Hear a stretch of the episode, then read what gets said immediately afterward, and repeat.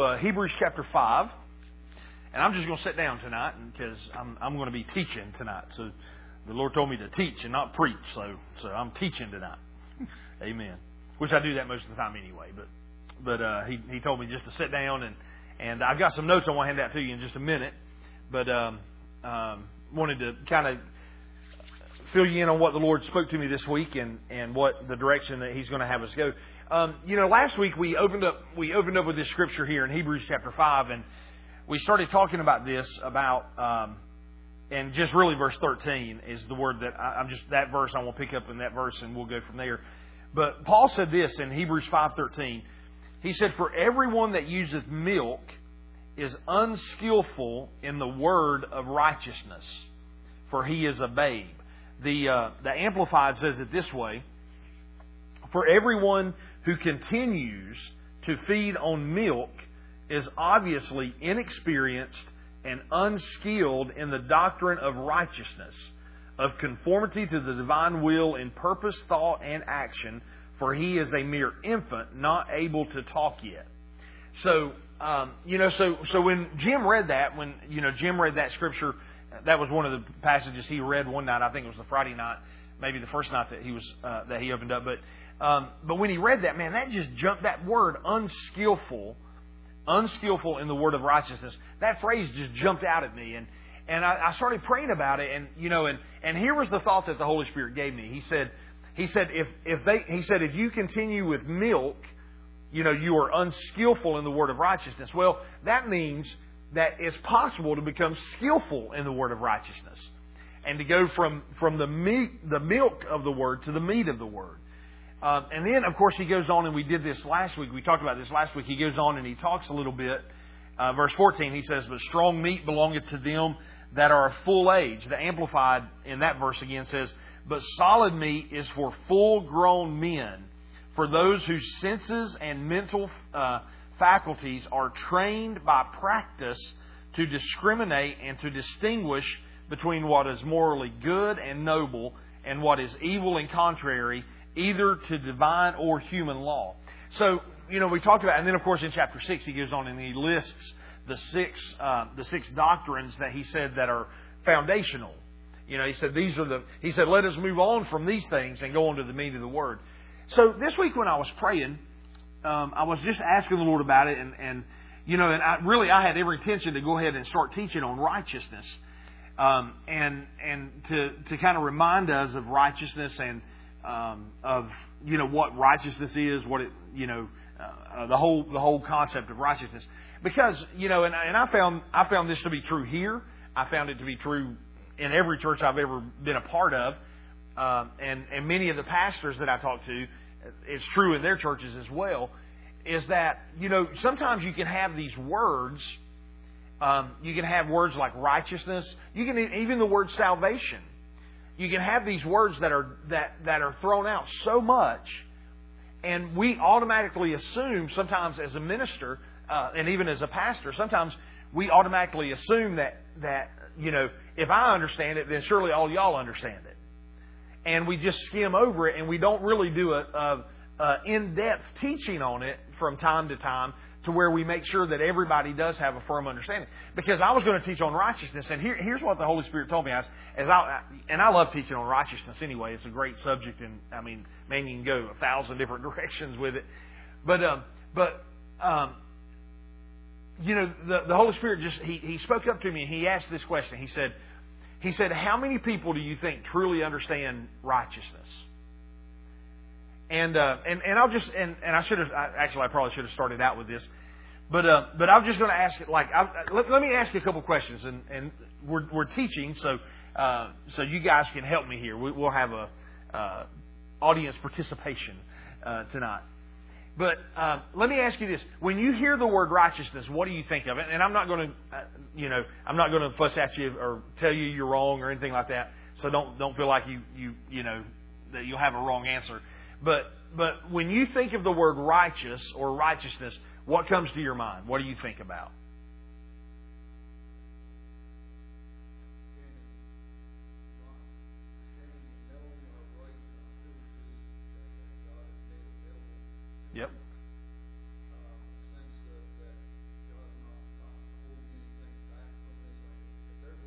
Sure. That's what I said. You can go a thousand directions with that. Yeah. All right. Somebody else? That's good, Paul. I mean, that's right. That's good. Just when if, if somebody if somebody if one of your coworkers or one of your family members or somebody come up and says and ask you what is righteousness, what what how would you respond to that? Yep. Yep. Doing things God's way or the way that God would have you do it or doing it God's way. You know. Yep, that's right. That's a great answer. And that's true. All right, somebody else? Anybody else? All right, let me ask you this then. When, when, if somebody come up to you and ask you, um, what is salvation? What does it mean to be saved? How would you respond to that?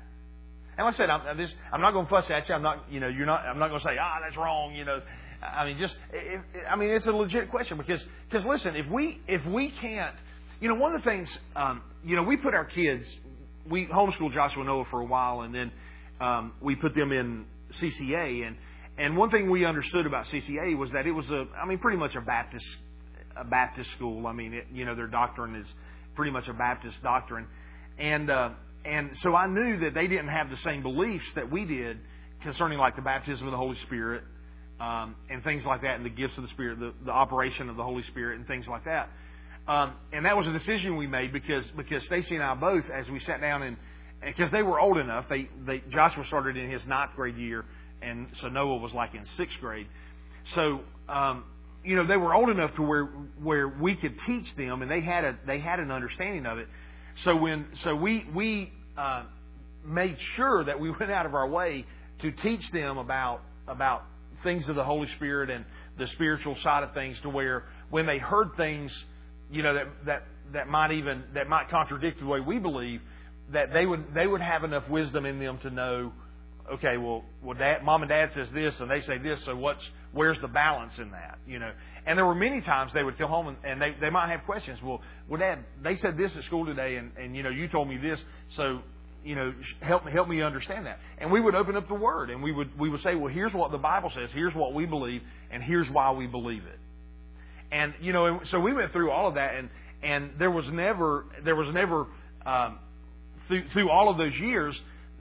Uh, what what the differences in belief between between what they believed and we believe, it never did affect our kids because they would always come home and they would always say, well, you know, well they said this and I know we believe this and here's why we believe it. And and actually, really, to be honest with you, it strengthened their belief in why we believe what we the way we do. Um, but if, if we had just if you just if we had just put them in there without that without that background and without the the teaching that we gave them, you know, they could have a totally different concept of the Holy Spirit now than what we believe. Right? I mean, do y'all, do y'all understand that? I mean, you, you see where I'm going with that? So it's important for us, it's important for us to, to have a, a very good understanding of some of these words that come up, like righteousness, salvation, holiness, uh, mercy, grace, you know, these we we you know we have to we if we don't have a grip on those things, it's kind of like Jesus said about the parable of the sower when he, when the disciples came and were asking him about it. Jesus told them, he said, he said, if you don't understand this parable, then you you won't understand any of them. You know, and it's the same way. If you don't understand righteousness, then man, you're going to struggle as a Christian. If you now listen, if you don't understand salvation and truly what salvation is, then you will always struggle as a Christian because you, you have the wrong the wrong view of, of why God came, why Jesus came to die on the cross. And you know, so we have and see because one of the things because here because uh, um, I'll, I'll back up and say this again. So so the Holy Spirit started asking me how many how many people do you think really have a true grasp on righteousness. And, and you know, it, and I, I shared with him, you know, I said, well, I, I said, I know some people do. And I said, I'm sure a lot more need, need a better understanding of it. And I told him, I said, I could even get a better understanding. I mean, I have the principles down. I mean, you know, but, but I was like, but, you know, any subject, really, none of us are master of any subject. You know, we can always learn. So then he asked me about salvation. And one of the things that, that I've always said about salvation is this. Um, is that you know I, I, was I went to a denominational church. I was raised in in the Baptist church, and um, and thank God for the Baptists because they um, you know they they taught salvation, and they're they're very good at getting people born again. but the one thing that I would say about about my upbringing, I want you know I can't speak for everybody that came out of the Baptist church or, or was raised in the Baptist church, but but from my from my understanding and and um, or from my experience, I'll put it that way, is that they were very good at getting people saved, but they but they didn't do a good job from salvation until the time you went home to be with Jesus. It was like most of the messages you heard were salvation. Most of the messages you heard were about sin and the sin in your life. You need to repent and give your life to Jesus. And and to be honest with you, you know, as a as a teenage boy, and and I mean, I got saved probably when I was about ten years old, 10, 11 years old, and and I spent, to be honest with you, I spent a lot of time on the altars at that Baptist church repenting because because all I heard about was you got sin in your life, you need to repent, you're going to hell if you got sin in your life. And you know, and, and I never doubted my salvation because I understood that I had asked Jesus to come into my heart and that you know, and I understood that. But yet at the same time, all I heard about was how bad you are and how much sin you got in your life. So so I struggled. I and I was in church every week. I mean, I, I hardly ever missed church. You know, my mom had me in church every service, and and I mean, and I think I've shared this before. I mean, there's probably not been a time in my life where I've missed more than probably two or three services in a row. I mean, Sunday, Wednesday, Sunday. You know, I mean, I've I've always been in church. There's never been a time when I when I've left the church and didn't and didn't attend church. So, but but one of the things that I struggled with was just just learning or knowing how to live a Christian life. Yeah, I was saved, but now what do I do? You know, you just hold on to Jesus comes and hopes He comes quick. You know, that's why so many people pray, "Come, come quickly, Lord Jesus." You know, because they had no clue how to live. I mean, anybody else been there? I mean, I mean, you know, and, and maybe that hadn't, maybe that wasn't your experience, but but that was my experience. And it wasn't until it wasn't until you know I met Stacy and and and got introduced to um, you know to Parkway, the church that she was with, and and the church that they were attending and you know, it wasn't until until I got in that church that I started that I started learning about who I was in Christ and the the authority I had and and really to be honest with you, I started learning about what salvation really meant. Because see, here here's the one here's what I learned as here's what I learned as a a, a good denominational brought up, you know, young man. I learned that salvation saved me from hell and I was on my way to heaven. I mean, that, that, was, that was the way I looked at salvation. Now, praise God, if that, if that was all salvation included, that would be enough to shout about from now till eternity ends, right? I mean, because I'm not going to hell and I'm going to heaven, right? But now listen, here's the part, here's the part that really, that, that hurt me was that I never heard that salvation also included my healing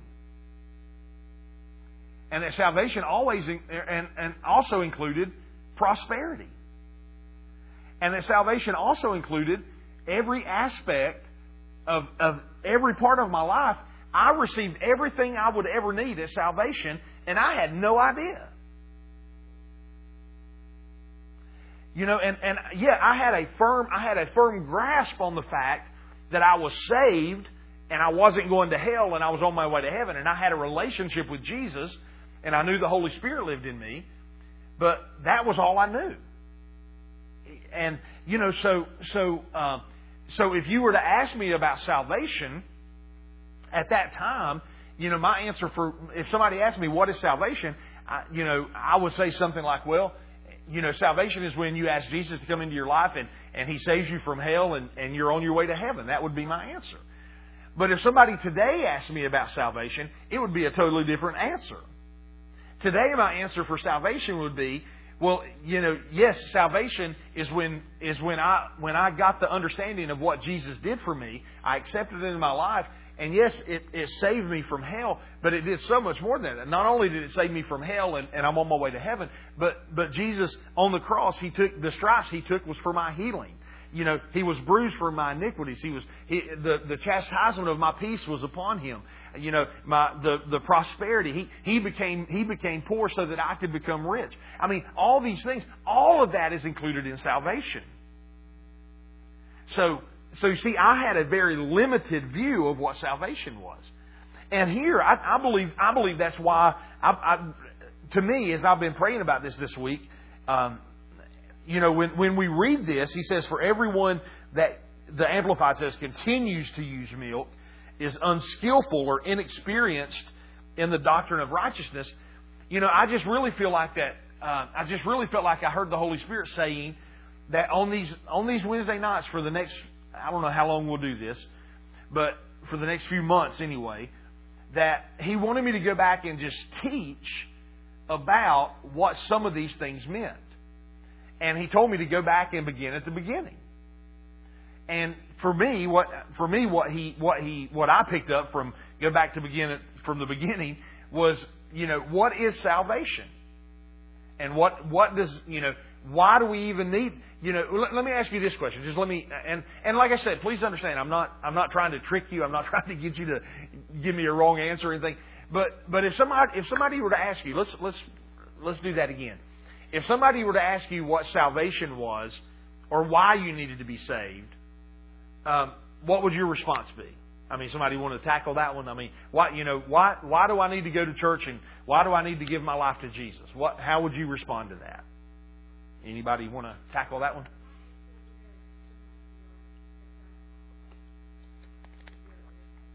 Yeah.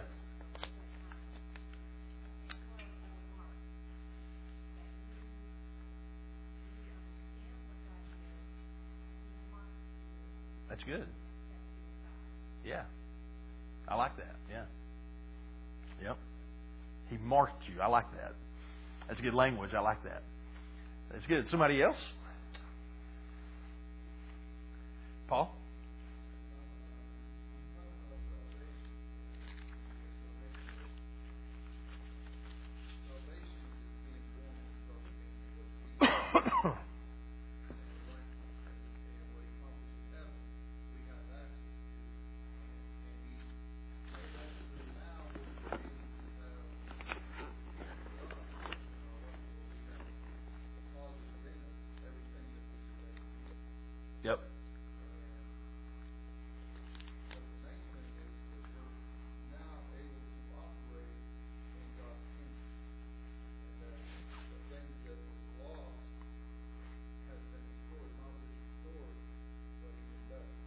Sure. Yeah, that's good. Yeah. That's good. Yeah. Um, Stephen, can you come help me, brother? I appreciate it. So, I have taken, uh, the Lord instructed me to do this, and I'm going to make it easy on you.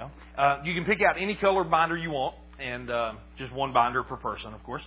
And in these weeks, I'm going to be handing out notes, and we're going to we're going to start looking at in depth some of the um, some of the subjects that we might that we might just take for granted. And we're going to tackle first, we're going to tackle salvation. And you might think, you might think, well, well, you know what? Don't we need to tackle something bigger than salvation or something, you know, uh, deeper than salvation or something like that? But, but here's, you know, I'll say this again. If we don't have a grasp if we don't have a true grasp on salvation, then then we will we will struggle to understand the rest of the rest of Christianity. You know, so so uh, so we'll probably be we'll probably look at this this week and next week. I know, and and it might even take us three weeks to get through this. But but so the the the first thing we're going to tackle is salvation and what it means to be born again. And here's the incredible thing about this. And if you need a pen, there's some back. I think there's some back there. If anybody needs a pen, um, you can raise your hand because I got some fill in the blanks. I'll make y'all do a little bit of work. I did most of it for you. I, I sat down this afternoon and typed this up, and and um, and I'll try and do this every week to where because here you know here's here's the thing. Um, you know one of the one of the, the callings I've been praying about I've been praying about uh, I'm praying about 2020 and and just about the vision and, and what God is, you know, speaking for, to us in 2020. And I do that every year, you know, the first of the year. And, and the Lord is really talking to me about, about the vision of destiny.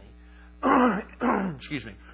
and one of the one of the parts of the vision that God gave me was um, was you know to teach people or to help people find their destiny and then walk in it. And and, and, and it's really no different than, than the Great Commission when Jesus left, when he one of the things he told his disciples, um, he didn't he didn't tell his disciples to go and and make church members. He didn't tell them to go and, and make you know uh, develop people just so they'd attend church, but he told them to go make disciples. You know, so so what that means is this that that you know so for me if if if if the Lord you know if the Lord told me okay make disciples of these people then I would want to put everything that I could in you so you could turn around and put it in somebody else. And you know so so what my what my heart is in this and and I hope you like this uh, you know because because the Lord he did ask me as I was doing this I asked the Lord I said well you know Father this kind of seems uh, you know, so basic and, and different things. But, but he asked me, he said, what do you, he said, what do you call Wednesday nights? And I said, well, we call it Bible study. He said, well, then study the Bible. you know, I was like, okay, Lord, I get that, you know. So, so, so these are going to be a little bit more teachy, a little bit, and I do, I teach more on Wednesday nights, you know, because, because we go through some of these things, but, but so I hope you enjoy that. I hope you like that, and I hope this will be a, a blessing to you. Uh, because I want to, I want to get it you know, I want to be able to have everybody in here that comes to these meetings, comes to these Wednesday night services. Well, I, I want it for everybody in the church, but I want you guys to be able to. If somebody, if somebody were to ask you, what does it mean to be saved? Why do I need, you know, why do I need Jesus? You know, it's great just to say, well, you need it, you know, so you don't go to hell. Well, that's a great answer, but there's so much more to it than that. You know, and you're and, and the Christian life is meant to be so much greater than just our get out of hell free card. You know, and so so we're going to be looking at salvation. I know we're going to be looking like at salvation and righteousness. Um, we'll probably touch on the Holy Spirit just because we because that kind of goes along this. But we've we've been doing some teaching on the Holy Spirit on Sundays, so I won't spend a lot of time on that. But um, because we we're doing that on Sundays some anyway. But uh, but especially but especially some of these major things that major words that we throw out that that we talk about all the time. I want you guys really to get a, to have an understanding, and some of you may already have an understanding of this, and that's great. Um, and and so you can take this and you can use it, and you can um, pass it on to somebody else maybe or something. What, however, the Lord tells you to do that. But every week, um, you know, the Lord kind of instructed me this week to actually just this afternoon to to to type up some notes and to hand you and um, and that's the reason I gave you the binder so you can bring it back and, and keep you know keep them in your uh, in your folder and have that there with you. So let's talk about uh, salvation and what it means. Let's open up our Bibles to John chapter three. John chapter three. Now you know salvation is one of those things. Um, it was always been in God's heart. God knew from the foundations of the earth that that would have to happen. And and the old you know the prophets of old talked like for example in Ezekiel um, in Ezekiel. And this, I, I talk about this a lot. You know, these guys, Ezekiel and Isaiah and Jeremiah and, and uh, Elijah and Elisha, these guys prophesied about salvation, but they had no clue what it meant. I mean, you know, as far as a practical thing. Because just listen to this, listen to what Ezekiel said here. Now, Ezekiel was prophesied, and he said this Then I will sprinkle clean water on you and you shall be clean. I will cleanse you from all your filthiness and from your, all your idols. I will give you a new heart, and I will put a new spirit within you. I will take the heart of stone out of your flesh and give you a heart of flesh. Now, for, for somebody hundreds and hundreds of years before Jesus ever showed up and before, before he had any understanding of that, that probably made no sense to him whatsoever. He probably said that clean you with water and and you know and put a take the heart of heart of stone and put a new spirit in you and put a heart of flesh. You know what in the world are you talking about, God? You know, but but he was prophesying about salvation, and now looking back on it, we see that and we're like. Well, yeah, that's exactly what salvation is. I mean, that's exactly what, you know, that was a perfect picture of salvation. And here in John chapter 3, we kind of have the same picture. Now, this, you know, you know the story here where uh, this Nicodemus, a, a, religious leader of the day, comes to Jesus. Uh, he came to him at night because he was, you know, he was afraid to get in trouble, really, to be honest with you. But let's just read this here in uh, John chapter 3, verses 1 through 7. And says this There was a man of the Pharisees named Nicodemus, a ruler of the Jews. The same came to Jesus by night and said unto him, Rabbi, We know that you are a teacher come from God, for no man can do these miracles that you do except for except that God be with you. And uh, the the Amplified adds this. The Amplified says this for for we know that you have come from God as a teacher, for no one can do these signs, these wonder works, these miracles, and produce the proofs that you do unless God is with him.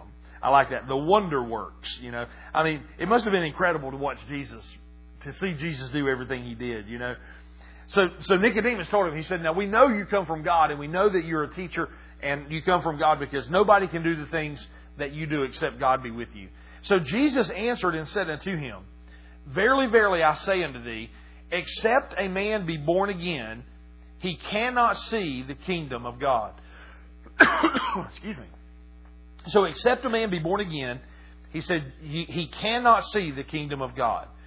Nicodemus said unto him, Now, you have, you know, here Nicodemus, Nicodemus is looking at it strictly from a, uh, he has no spiritual insight at this point. He's looking at it strictly from a, from a natural point of view. So Jesus said, unless a man be born again, he, he won't see the kingdom of God. And Nicodemus is like, born again? He's like, how can a man be born when he's old? Can he enter back into the second time into his mother's womb and be born? You know, so he's looking at it from the natural standpoint. and Jesus answered and said, Excuse me, let me get a drink of water. Excuse me, I'm sorry. So Jesus answered and said, Verily, verily, this is verse 5. Verily, verily, I say unto you, except a man be born of water and of the Spirit, he cannot enter into the kingdom of God. That which is born of the flesh is flesh, that which is born of the Spirit is spirit. Marvel not that I say unto thee, you must be born again. So Jesus was trying to get Jesus was trying to get him to see from a from a different viewpoint. He was trying to get him to say, I think Emily or someone said that, that righteousness is to see things the way God, you know, to, to see the way God sees. God, Jesus was telling him, Nicodemus, there's a higher level that that you're that you're on. And now he gave some, or, or, there's a higher level that you need to come up to. Excuse me. And you know, and Jesus said, he said, so, uh, and and you know, you have to understand, we we've heard these things and we understand these things, so we don't think it's that odd. But this was brand new to Nicodemus. I mean, when Jesus when Jesus started talking about being born again, and and being born of the flesh and being born of the spirit, you know, I mean, all of this was brand new to these people. So, so you know, Nicodemus is man. He was probably, you know, his mind was probably going, "Whoa, what are you talking about?" You know.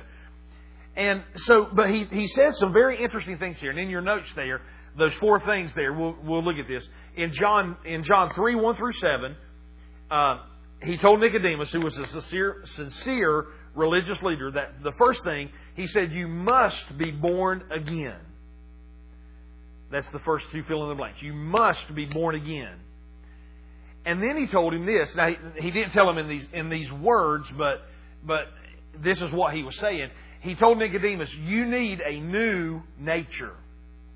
You know, that's where he's talking about that which is born of the flesh is flesh, that which is born of the spirit is spirit. He said, you know, you need to come over from the flesh nature over to the spirit nature. You know, so he said you need a new a new nature.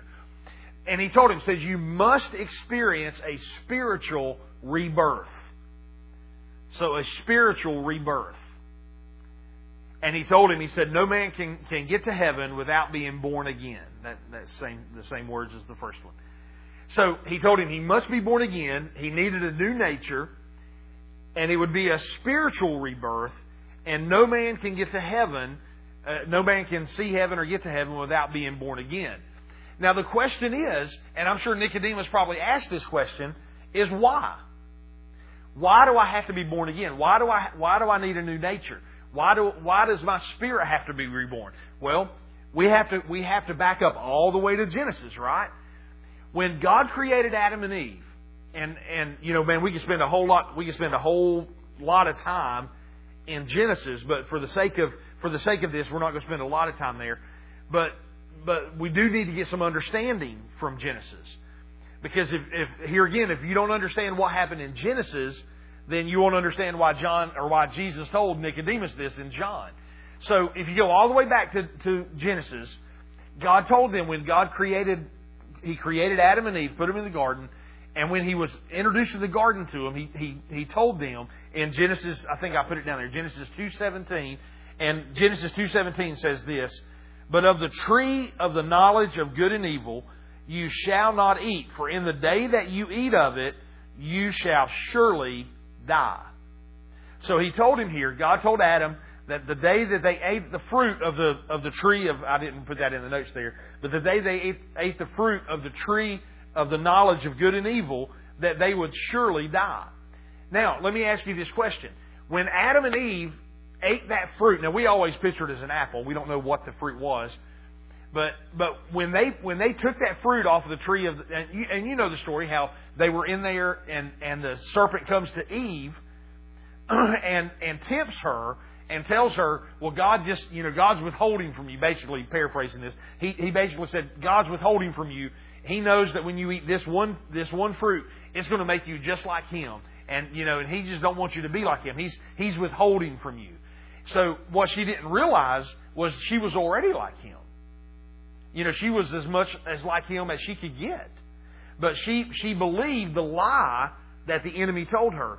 So, so she took the fruit and she ate the fruit. And when she did that, of course, then we know that Adam took the fruit and ate it. And and let me ask you the question now. Now God had told them, and, and very clearly, when, as soon as you eat this, you will surely die. Now let me ask you a question. Did they die the moment that they ate that fruit? Well, there was a, there that, there was a death that occurred the moment they ate the fruit. So that tells us there's more than one death the Bible talks about three different types of death. Okay? Can anybody name can anybody name the three types of death? You got the, the one that we all know, physical death, right? Spiritual death. And then the Bible talks about the second death or eternal, eternal death. Okay? So let's talk about those three for just a moment. Physical death, the first one, physical death, is when your spirit and your soul leave your body we, we understand the Bible says to be absent from the body is to be present with the Lord. So we understand that at, at physical death, the moment that our heart stops beating and our lungs stop breathing and, and you know, the moment that this body dies, this physical body, there is a death that occurs. But here's, here's what we have to understand. That death, well, it, it does affect our spirit. I sort of say it, it doesn't really affect our spirit, man. But the, the, how it affects our spirit man is this it transitions us from living life on the earth to our spiritual life. And, and how you, uh, the decisions you made on earth will determine your destination. At physical death, you will go one, one to two places. You will either go to heaven or you'll go to hell. That's the two locations. There isn't a purgatory. There isn't a, you don't go out into outer space somewhere until somebody prays you in or something like that. I mean, you know, if, if you are born again, if you have a relationship with Jesus, you will be in heaven. If you are not born again, if you if you have never made Jesus the Lord of your life and you don't have a relationship, then you will you will the moment you physically die, you will be in hell. Separated from God. Now, we, we talked about this, and then of course the second type is the spiritual death, which is what happened at, in the Garden of Eden. That's what happened when Adam, when God told Adam, you will surely die, when he first, when he, the moment they ate that fruit, spiritual death happened. And really, to be honest with you, that's the moment that physical death started. Their bodies started dying from that moment. And it took them, it took them 900 or 700 and some years to figure out their body to figure out how to die, you know. And, uh, so so physical death happens. At physical death is when your when your spirit and soul leave your body, and you go to your eternal destination. Spiritual death happened happened at the Garden of Eden. But now here's here's what happens when Jesus said in John chapter three that that you must be born again. See, because every man when when man is born, because because of the because of what happened to Adam, because of what Adam did, I should say, the decision Adam made when man is born, their spirit, their spirit man is born dead. They're not alive spiritually. And, and, you know, that's the reason Jesus said that they had to be born again. See, because actually, really, what happened there was that uh, Adam, you, we could say it this way, and, and hear me out when I say this. We could say it this way that Adam got born again in the Garden of Eden. He just went from life to death. he was, you know, when he ate that fruit, his life left, and now, now his spirit man was dead. And we know that because, because immediately they recognized that they were naked and they tried to cover. We'll see this next week. We'll talk about this next week. They tried to, they tried to do works. They, they tried to cover themselves up with fig leaves and they hid from God. Why? Because all of a sudden everything changed. They realized that the glory had lifted and, and that, you know, they were, they were now in a state that they had never been. They, they're spiritually speaking, they were dead. And that's the reason from, from that moment all the way up until when Jesus told Nicodemus that, spiritual death reigned. And we'll see that, uh, we'll see that in Romans chapter 5. We'll look at it in just a moment. But let's talk about these three deaths first. So you have physical death and you have spiritual death, which, which the, you know, when, when, when everybody from Adam, from Adam and Eve, when they had their first kids, when, when, uh, you know, Cain and Abel were born, they were born, their spirit man, their spirit man was not alive. They were born spiritually dead. And, you know, so, so their spirit man was dead. They were alive physically, but their spirit man was dead. Now, in the Old Covenant, you know, God, God set up a system to where they could offer sacrifices, and that was later on, you know, all the way up for a space of time there. They didn't even have, you know, they didn't have the sacrifices until until they were introduced there. You know, with with uh, with Moses, they didn't even have the the the the sacrifices and everything like that. You know, they they just they had a they had an understanding. I believe that that Adam Adam and Eve, based on their relationship with God, they taught them. You know, because listen, somebody had to teach Cain and Abel to bring sacrifices to God. And who was it that taught them? Well, it was Adam and Eve and you know, and they knew that they needed to bring sacrifices, and they they knew that, and they knew they needed to bring you know things to God to offer them to Him. And so so all the way up until Jesus said this, and really all the way up until until Jesus died on the cross and rose again, every person that had ever been born, they were spiritually dead. And when Jesus rose from the dead, and when when he when he came back, uh, when he showed back up to his disciples, and at that one moment where it says that, that one time says Jesus breathed on them and they received the Holy Spirit, I believe that was when they got born again.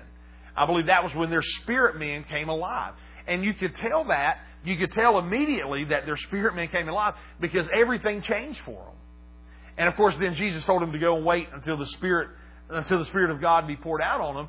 And, and that's when they went into the service of, of the ministry you know, when the Holy Spirit was poured out. But, but their spirit man became alive the moment that Jesus was resurrected and he came back and he, he had, he provided a way for them to, to believe in God again and to have, you know, to have salvation. And we'll, we'll go a little bit deeper in that in just a moment.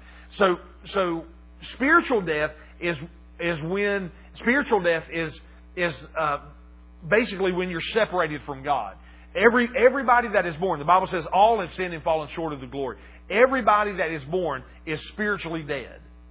Until, you know, until they get born again, their spirit is separated from God. That's the reason people can live like heathens and live like sinners and not have, not have any conscience about them at all. Because their spirit's dead. Right? I mean, they, they don't, they don't, they're not connected with God. So, so that is spiritual death, being separated from God. But then, but, but, as long as you are physically alive, there's a chance to be born again. You know, and that was, that was God's whole purpose in that. The third type of death, which eh, there's two words there. The first is eternal, and then in the parentheses you can put second death. We've talked about this just not too long ago. We talked about when we looked at the end times, is that at the very end of time, after after the millennial reign, after after the rapture of the millennial, after all of that, there there will be a final resurrection and, and what that is, they, and what the Bible calls that is the resurrection of the dead. That is all of the, all of the people that have died without receiving Jesus as their, as their uh, Savior. They will stand before the great white throne, And at that time, that is when the second death or the eternal eternal death happens. And what that is is that's the moment that they're cast into the lake of fire and they will forever be separated from God. And for you and I as Christians, we will never we will never encounter the second death. Our spirits will never die again. If you are born again, when your spirit became born again, your spirit man will never die. Your spirit will live forever. That's the reason we say that the spiritual world is more real than the natural world. Because this natural body, if Jesus, if Jesus tarries his coming and he doesn't come for another 50 or 60 or 70 years, the majority of us, we're going to lay this body down one day. And our physical man will die. But if you're born again, your spirit man doesn't die. He just transitions from this body to your heavenly body. Amen. You know, so so as a Christian, when you get born again, your spirit man will never die. The second death, the eternal death or second death, is the is the, the, the second death that every unbeliever will experience, and that's when they're cast into the lake of fire, and the Bible says they will for, for eternity be separated from God. And so so that is the that's the eternal or second death. And so, so that is that is the the uh, the destiny or the destination of every person that has ever rejected Jesus and not accepted them as their Savior. That's the reason it's so important for us to share the good news, to share the gospel, to get as many people, to, to encounter as many people, just like Miss Betty did this this lady, and, and, and to share the gospel with them and get them born again. You know, so that they will not have to encounter that second death at some point in their in their future. Amen. So let's turn to Romans chapter 5 and let me show you this. Let's look at what the Scripture says. Remember, we're, we're studying what the Scripture has to say about these things. Romans chapter 5. And this, this will back up everything that I just got through saying. Romans chapter 5. And we'll just start in verse number 12. He says this. Um, Romans 5:12 says, "Wherefore, as by one man sin entered into the world, that one man was by Adam, and death by sin." And so that's what we said when Adam when Adam uh, took that fruit and disobeyed God and, and sided with the with the with the devil, death entered in. That that was spiritual death. That that was I mean yeah that was spiritual death. Physical death actually also entered in, but but that was you know he's talking about uh, spiritual death here. Because it says, And so death passed upon all men, for that all have sinned. So from that moment forth, from the time Adam and Eve took made that choice to disobey God, spiritual death was spread to everybody that would ever enter into the earth. Because of Adam's one mistake. Now you might say, you might think, well man, that's that's pretty harsh. Because of one mistake, every, sin passed upon every, or death passed upon every person. But the good news about that is that because of that, because just like Adam, when he sinned, death passed upon all people. When Jesus, we'll, we'll see this probably next week, when Jesus obeyed, then life passed, life was made available to all men. And that's the glorious thing about salvation. But notice what it says. It says, Wherefore, as by one man sin entered into the world, and death by sin, so death passed upon all men, for that all have sinned. Now listen to what he says in verse 13.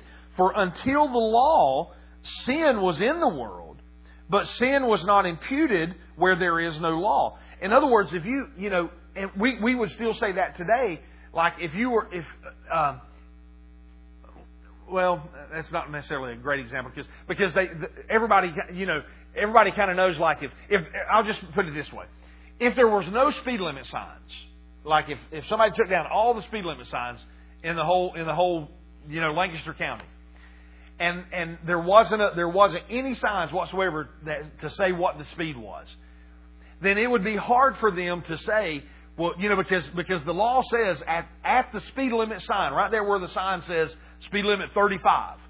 You know, it was 45, and then right there at the sign it says 35. When you pass that sign, if you're going over 35, you broke the law. But guess what? If that sign's not there, then when you pass that point, you're not breaking the law because that sign is not there. You know, and actually, I've seen people get out of tickets because because you know they because they'll say the sign was obstructed or the sign got knocked down and and they didn't see the sign. And if if they can prove that that sign wasn't there, well then they can't charge you with that speeding ticket at that point because the sign wasn't there. And that's what he's saying here. I mean, that's a very rough interpretation of that. But you understand, that's what he's saying. He said, For where there was no law, you know, sin was not imputed. But look at verse 14. He says, Nevertheless, death still reigned from Adam to Moses, even over them that had not sinned after the similitude of Adam's transgression, who is the figure of him that was to come. So, so what he's saying here is that Adam and Eve, then Cain and Abel, then all the way down, you start talking about, you know, you start talking about all, the lineage all the way down. Eh, you start covering into, you know, Abraham, Isaac, Jacob, all of those people. Not, all of those, all of those people we read about, there was, there was no law at that time, but death still reigned. Spiritual death still reigned in that time. Why? Because, because Adam had introduced spiritual death into the world, and it is still the, the next person that has a baby, whoever that, I mean, probably somewhere in the world right now, somebody just had a baby. That baby was born. Well, guess what? Death still reigns in that baby. Spiritually speaking, that baby is still born spiritually dead. And it started all the way back to Adam. So by one man, sin, death entered in. Sin and death entered into the world. Then in verse 15, he goes on to say this. And this is, and we'll get to this point, but I, but I just, I, I can't, I can't leave that hanging there. He says, but not as the offense, so also is the free gift. For if through the offense of one many be dead, much more the grace of God and the gift of grace, which is by one man, Jesus Christ, has abounded unto many. So he said, just like Adam, just like Adam introduced sin into the world and death, he said, he said, just the way Adam did that by one choice, when, when death entered into the world, when Jesus came, he introduced life, the spiritual, the opportunity to be reborn, to be born again. That's why he told Nicodemus, you must be born again. So let's, let's look at just a couple things here. Uh, it says that sin entered into the human race because of Adam's disobedience, and spiritual death infected and spread to all mankind. Adam's sin brought judgment upon the entire human race, and it's still it's still true today. I mean, the the human race is still uh, is still under spiritual death. Every person that's born, man, you know. Uh, so Adam's sin brought judgment unto the entire human race. Man was under the sin, under the sentence of death. Man was condemned, guilty, and under the wrath of God. In 1 Corinthians 15, we'll look at that just real quick about to finish up here. 1 Corinthians 15. And I'm kind of, we're, we're going to kind of have to unhook in a, I wish we could go ahead and, and, and take you over into the, the good side of things, but, but we'll have to wait till next week to get you saved. We're, we got you lost right now, so you have to get saved next week. So don't, don't miss next week. No, I'm just, I'm just playing with you. In 1 Corinthians 15, verse 21, it says this, For since by man came death, by man came also the resurrection of the dead. For, it, for as in Adam all die, even so in Christ shall all be made alive. Hallelujah. So the same way that Adam, because of Adam, um, you know, death entered, because of Jesus, now every person has the opportunity to be made alive again, to be born again. That's that's what he told Nicodemus. So a fallen man, the, the, the bottom of your sheet there, a fallen man reproduced a fallen race. A fallen race. A fallen man reproduced a fallen race. Because of Adam's fall, spiritual death came on all mankind. Because of Adam's fall, spiritual death came on all mankind. Spiritual death. Now, now see, now here, this is this is a, a big point right here. This last point. Spiritual death caused the sin nature in man. Spiritual death caused the sin nature in man, producing the works of the flesh. The sin nature in man producing the works of the flesh. The one, the one thing that you'll hear people say all the time, and you know, and, and this is to me, this comes from a, a lack of understanding about uh, salvation, people still talk about, well, it's just in my nature to sin. I'm just an old, I'm just an old sinner. Well, you're going to learn, and I'm going to show you from the Scripture next week, that when you get born again, your old nature dies, and you you uh, you get a new nature on the inside of you. So your sin nature, your old man, no longer lives. You have a new man living on the inside of you now. And see, people say all the time, "Well, well, I'm just going to ha- I have to sin because you know uh, because that's just my nature." Well, no, it's not. If you're born again, that's not your nature. You're, you have a new nature on the inside of you. And, and so, so the devil has, uh, even like, you know, what Miss Betty was talking about, like this, this young lady was, was afraid to come to church because people would reject her and, and, you know, people not accept her. That, that is a lie of the enemy. And the enemy has lied to, to the church and lied to, the, to millions and millions of Christians and told them that you still have the sin nature, so therefore you just have to sin.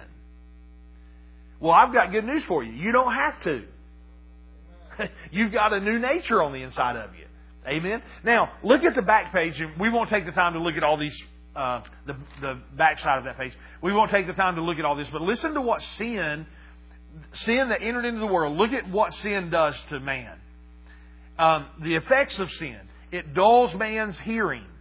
It darkens his eyes. It diverts his feet or takes it, takes it down a different path. It defiles his tongue. It deceives his heart. It devours his intellect. And sin will damn your soul. If you let, if, if you don't deal with sin and you don't you don't change what you're you know how you deal with sin, that's what will happen. And it says, what does God say about the condition of every lost person?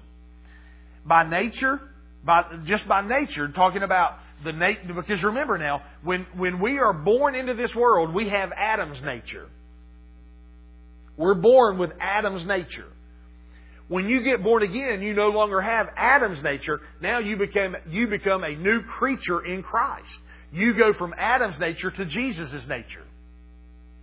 You know, you go from the first Adam to the last Adam. And you, you can't have two natures. You either have the, the old man or the new man.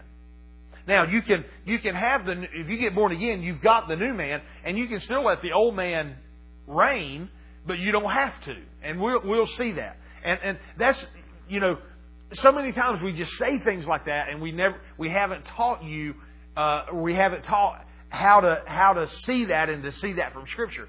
So what you know like, that's the reason I'm doing this and taking t- giving you these notes, and so you can find it yourself.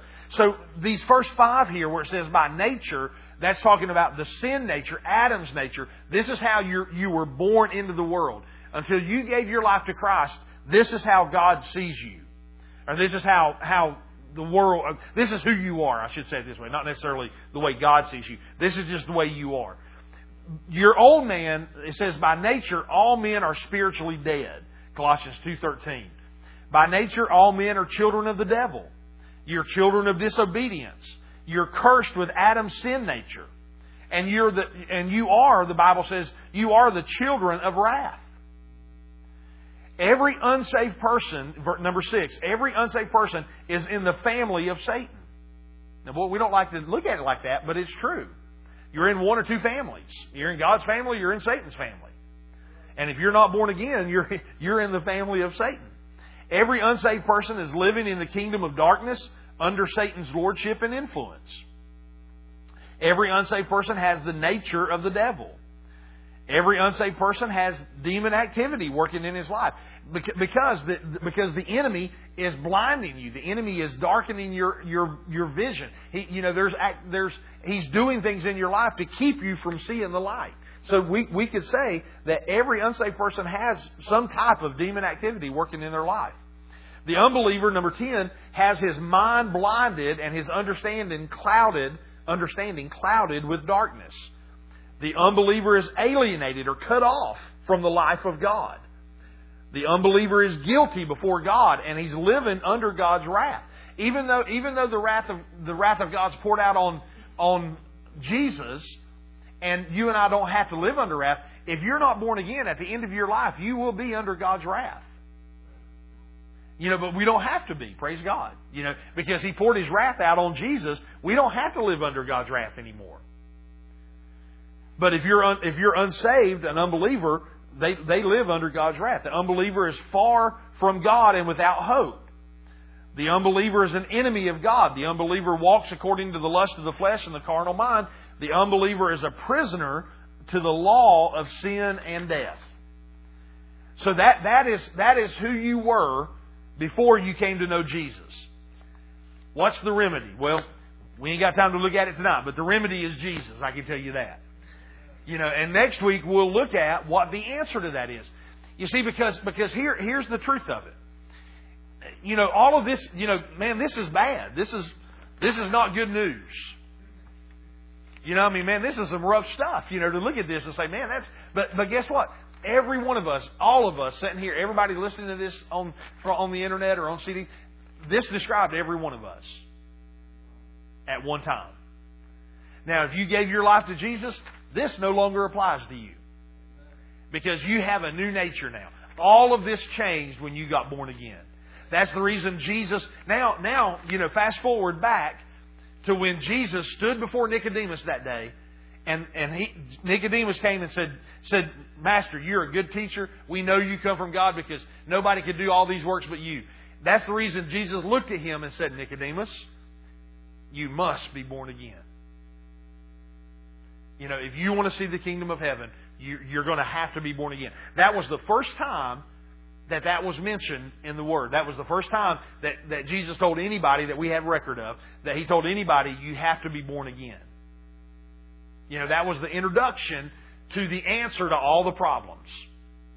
And when Jesus said that, from that point forward, he started, he started describing, he started describing and, and introducing life as a believer and, and introducing to, you know, to uh, everybody that, and, and I'll, I'll put it this way. That's when he started preaching the gospel, which is the good news that Jesus sent his son to die for them so that they wouldn't have to, to end up like this, but that they could accept Jesus and, and believe in him. And when they did that, then all of this changes the moment they believed in him. Amen? So, so I know this, I, I know, you know, like I said, this is a little teachy, but but but I believe it'll be you, know if you keep coming and listen and, and get all these notes, you're gonna man you're gonna be shouting and rejoicing just in a week or two because because it's good news what Jesus did for us. Amen. All right, let me ask this. Any questions, real quick? Did I confuse you? Did I say anything that that you know you're you're asking what or huh or anything like that? Anybody? Because I, cause I, I want to help you. I want us to make sure we understand this. You know, I mean, and if you got a question, there's no dumb questions. I mean, we we can discuss it and, and look at it and and talk about it. So, anybody have a question or anything? All right. Well, Paul. I mean, yeah. I'm sorry.